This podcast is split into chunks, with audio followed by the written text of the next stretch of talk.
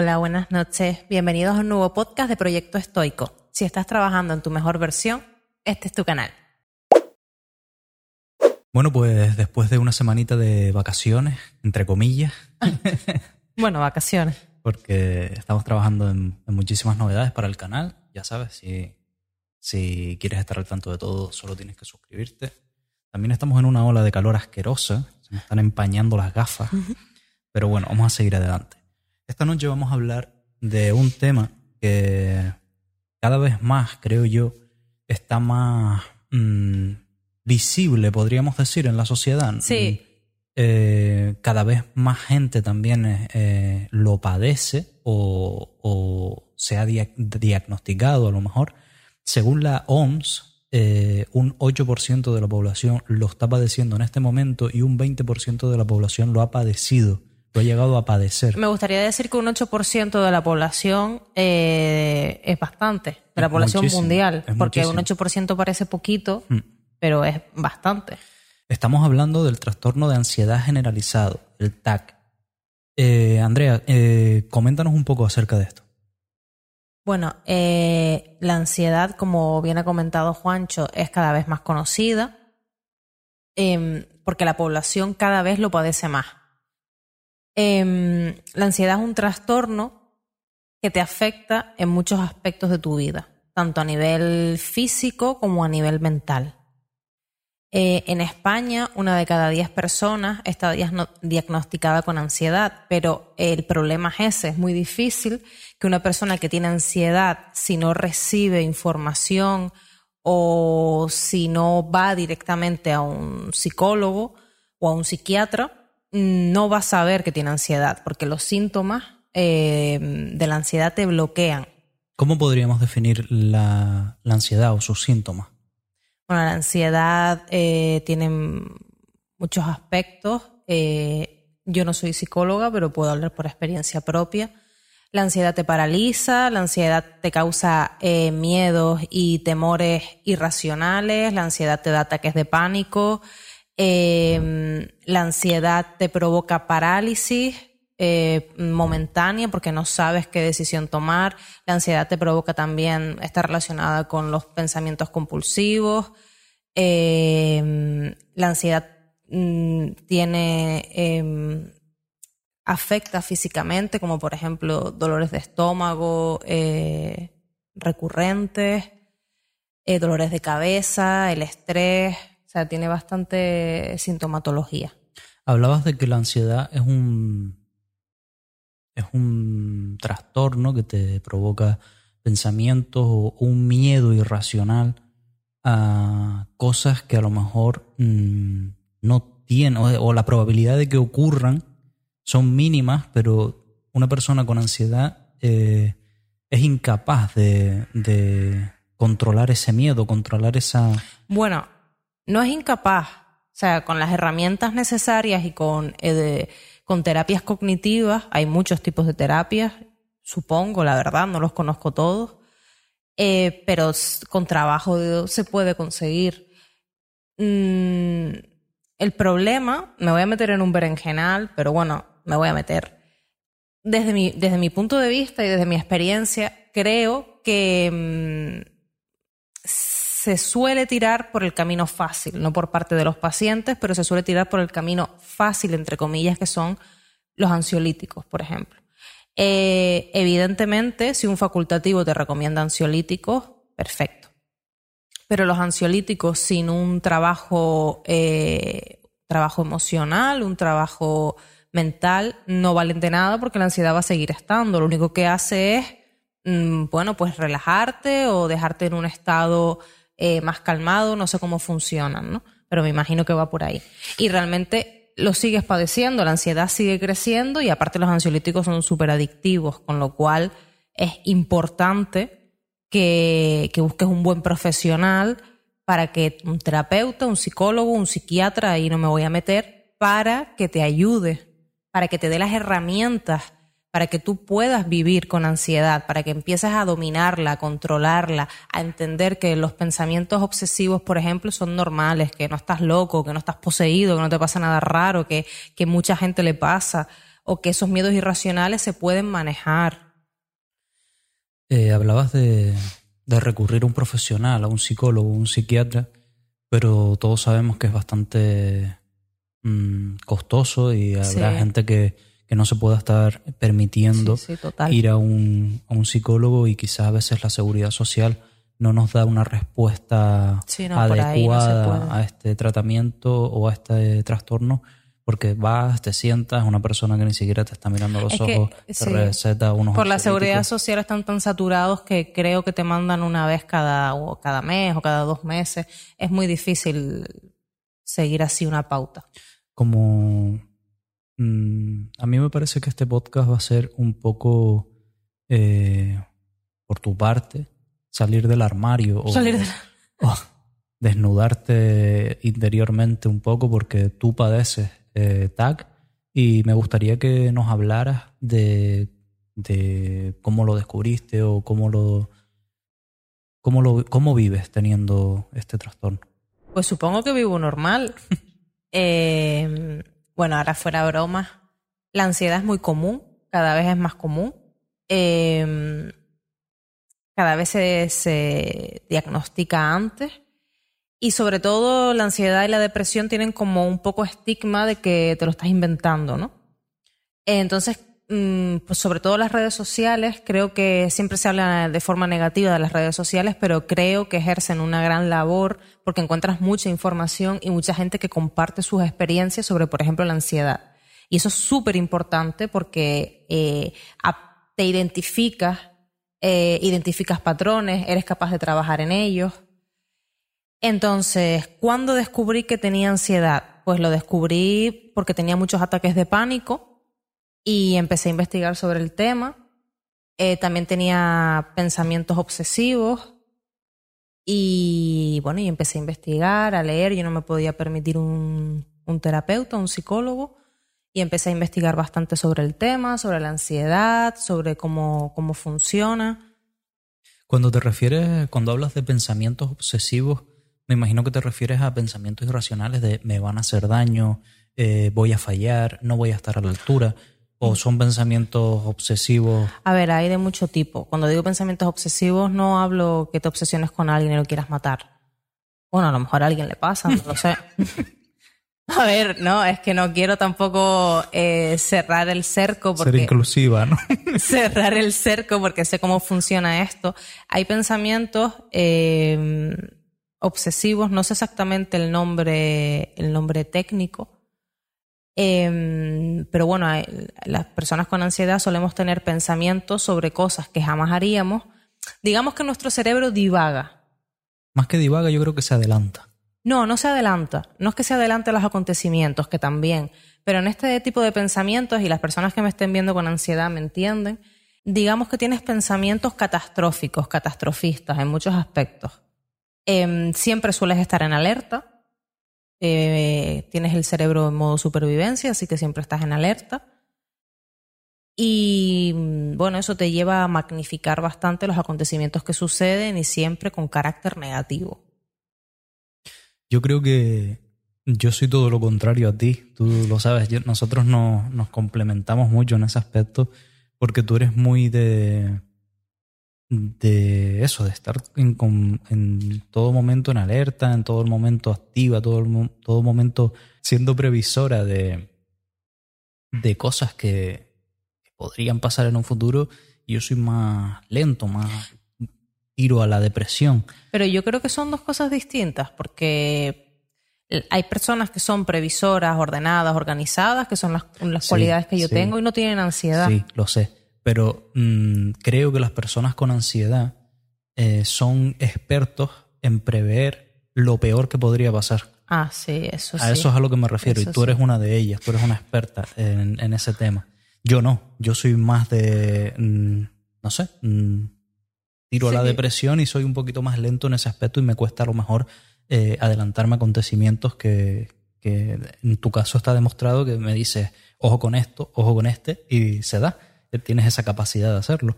Lo que quiero decir es que me parece que las personas con ansiedad, eh, al contrario que las personas mm, como yo, que a lo mejor tienden a, todo lo contrario, eh, son muy conscientes de nuestra vulnerabilidad en todo momento y, en ese y, es por eso que, que, viven en, en constante alerta. A ver, hay muchos tipos de ansiedad, eh, pero la ansiedad es complicada porque normalmente las personas con ansiedad eh, siempre solemos sentirnos atacados.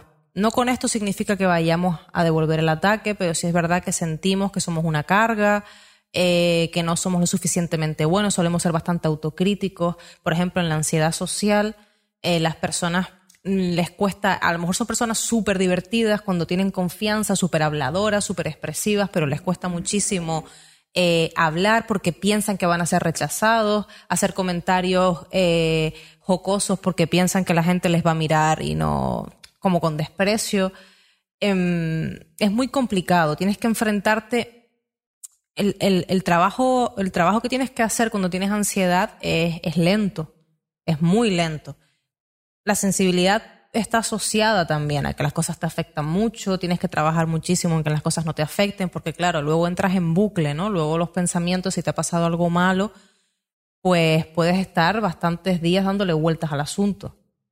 Entonces todas estas cosas son complejas, son mucho más complejas de lo que parece.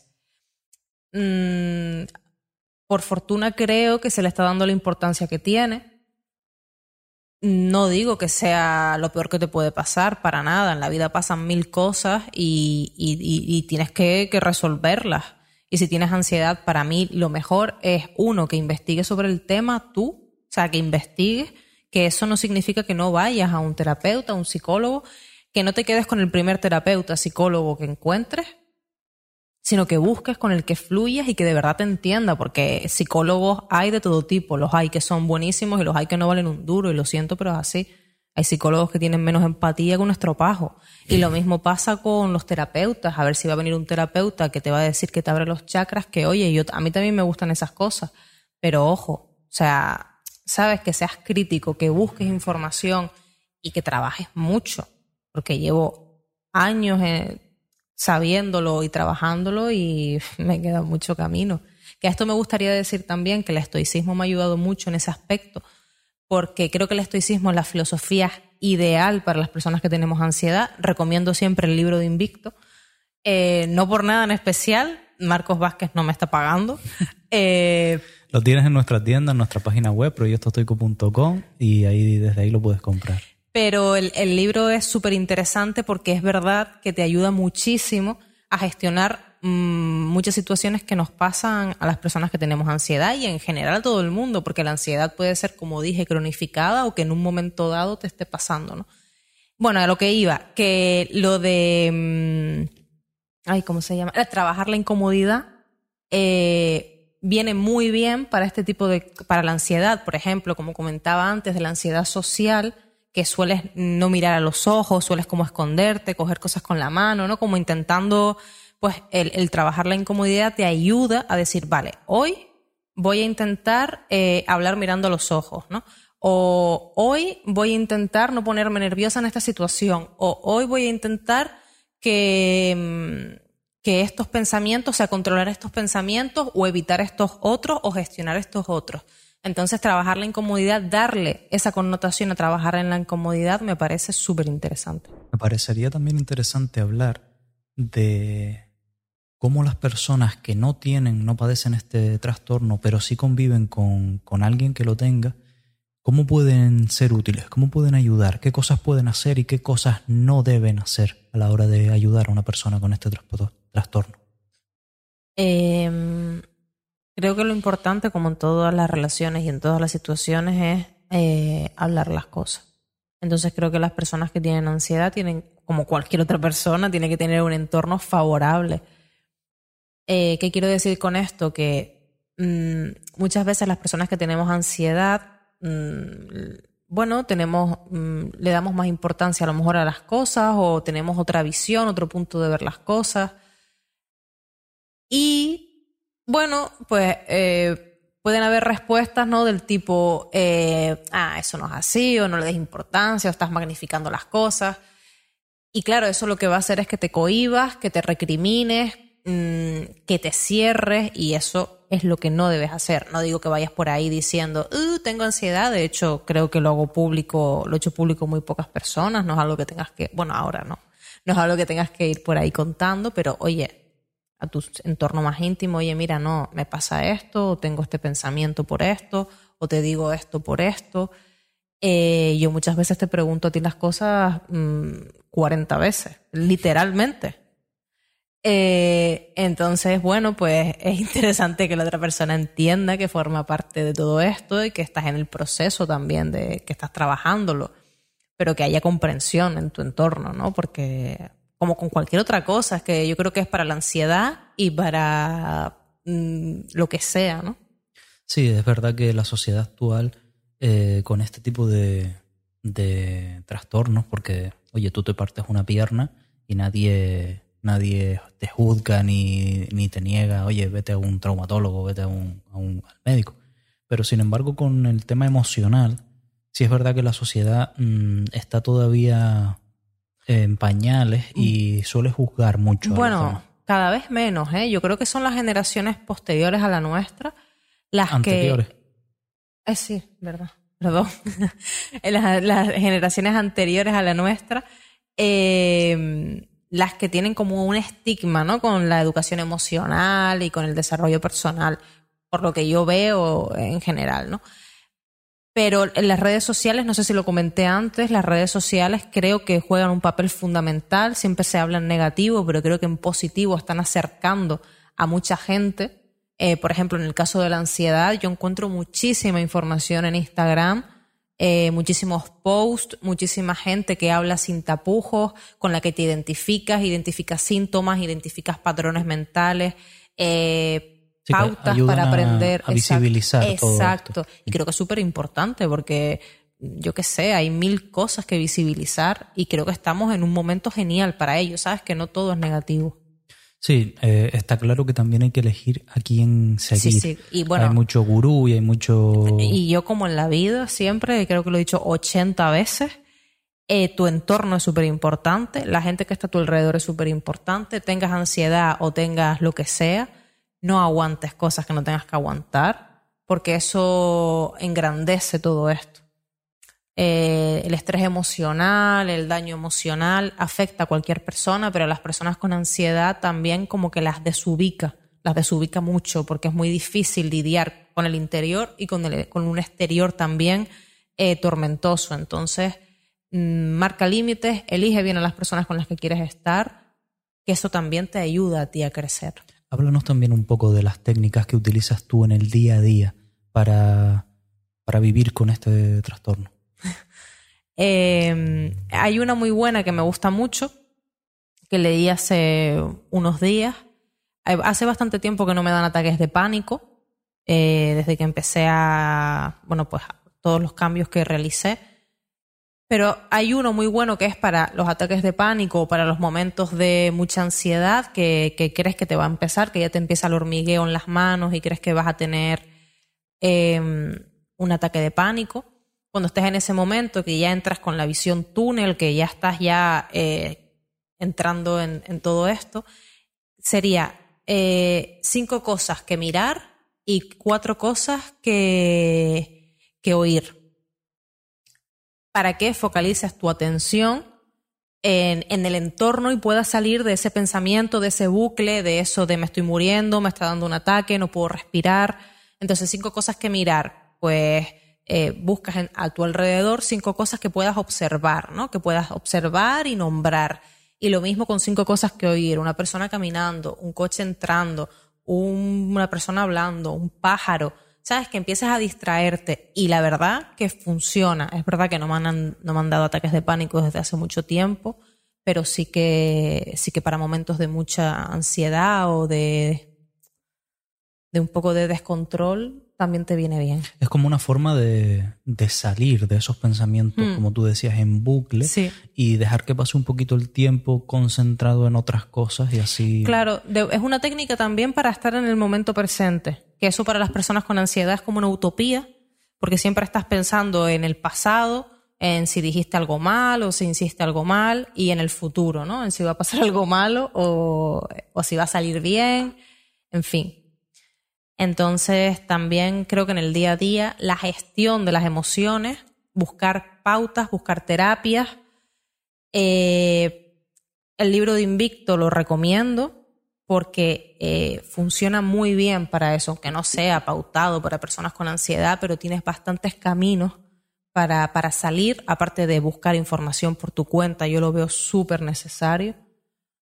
Y luego también buscar un buen terapeuta, un buen psicólogo. A mí me gustaría también recomendar unos ansiolíticos muy saludables que yo como persona que no padece ansiedad, pero sí que convivo con una persona con este tipo de trastorno, me los he ido aplicando y la verdad que creo que han funcionado muy bien, que son los abrazos y las risas.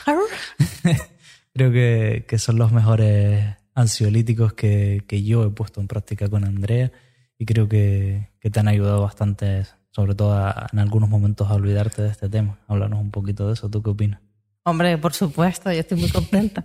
¿Tú estás muy contenta? Sí, yo estoy muy contenta porque es muy importante sentirte apoyado y, y, y, sentir que cuando estás en esos momentos de crisis tienes una red sobre la que caer. Eso también es muy importante, por eso le doy tanta importancia al entorno.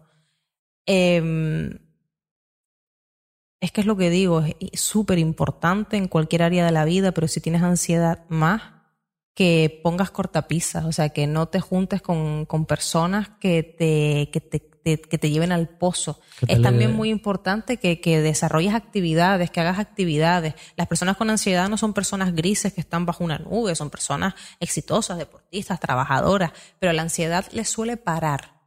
También es importante, y yo creo que es vital, que no fumes, que no bebas alcohol, que no te drogues, que comas sano. Yo he fumado. Sí, yo he fumado y bebido alcohol y fuera, y fue lo mejor que hice, porque son depresores. Es echarle leña al fuego. Exacto. Eh, comer sano también. Hay mil estudios que pueden buscar en internet. Eh, estudios científicos, no estudios de Pepito Pérez, aunque bueno, Pepito Pérez también tiene su huequito, eh, donde la alimentación eh, está relacionada con, con, muchísimos problemas mentales. O sea, es muy importante todo eso. Y por supuesto, día a día, esto es para siempre, pero que hay, hay periodos donde estás aquí y periodos donde estás aquí. Y hay que seguir remando. Bueno, pues eh, hemos llegado al final del podcast. Me gustaría añadir que no hemos podido tocar todo en un podcast porque es demasiado amplio hay muchos tipos de ansiedad y hay muchas pautas para, para, para ponerle remedio. Si te ves capaz, si quieres, déjanos en comentarios tu experiencia y, qué pautas utilizas, qué terapias utilizas. O puedes también mandarnos un audio por Instagram y lo compartimos. Y así también vamos dándole visibilidad y quitándole telarañas a este tema, que es un tema normal y corriente. Y bueno, por último comentarte que tenemos un proyecto entre manos, que no hacemos más que repetirlo, pero estamos trabajando en ello. Eh, nos va a comentar Juancho un poquito sobre el tema. Pues nada, estamos trabajando en visibilizar más cómo, cómo es nuestro día a día, cómo es nuestro proceso evolutivo y lo queremos hacer en formato serie en nuestro canal de YouTube, así que ya sabes, suscríbete para no perderte nada y estar atento de todo. Andrea, ha sido un placer. Muchísimas gracias por, por compartir con nosotros todo esto. Muchas gracias a ti. Y nos vemos en el próximo capítulo. Bye bye.